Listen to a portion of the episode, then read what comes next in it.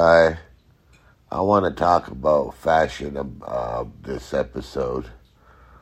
Basically, I'm a fashion expert. And how I'm a fashion expert and why I'm a fashion expert. And I'm a B boy, so I particularly paid attention to fashion.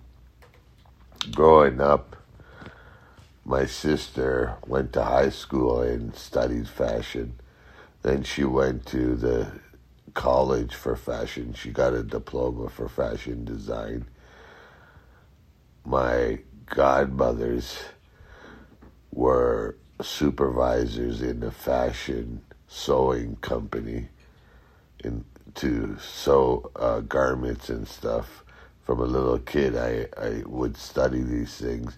And then retail, going downtown in the city all the time, uptown, and paying attention to things like fashion and clothes and other things. I got experience from a young age about fashion and how it's made and what it's all about and watching fashion television too was uh, the the the the part of it that the catwalk the part of that what I look in clothes for is quality.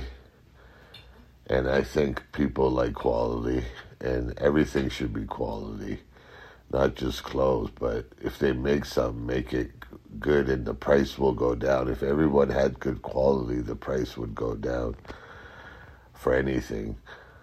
But I think it's exaggerated. People exaggerate fashion like like it's important. It is important, you know. Sometimes it's important how how you appear is important, formally, informally, and but I think it's exaggerated. Uh, the names and the prices for certain. Like I'll give you an example: a T-shirt. The most basic example. Some people charge two thousand. I heard, and maybe in Miami and I can get the exact polo T-shirt for twenty on sale. You know what I'm saying? Same cotton, same quality. Even though Polo's fashion design, he sells them for forty. A T-shirt I got at half price, twenty. Now that's reasonable, and clothes can only get you so far, and it's just like some people are so boasting about clothes where it's one of a kind. I paid a lot. It's you know, it's this that.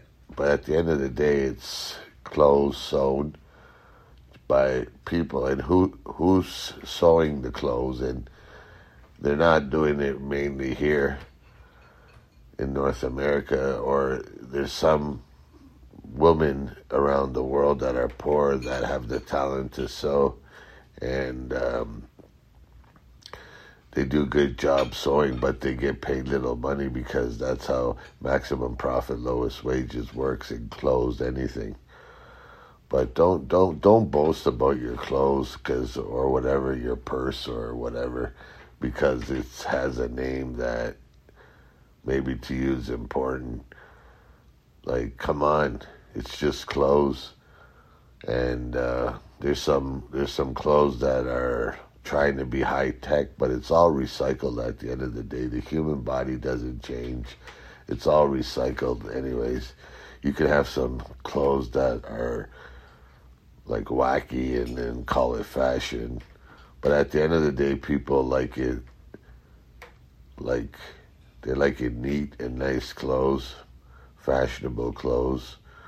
And that's the bottom line. It's like I hear about it a lot, and that's why I brought it up. You know, some people think it's important, their the name of their clothes, and it, it's just ridiculous. And anyways, it's a scam, anyways, because it's the monopoly like just any other business.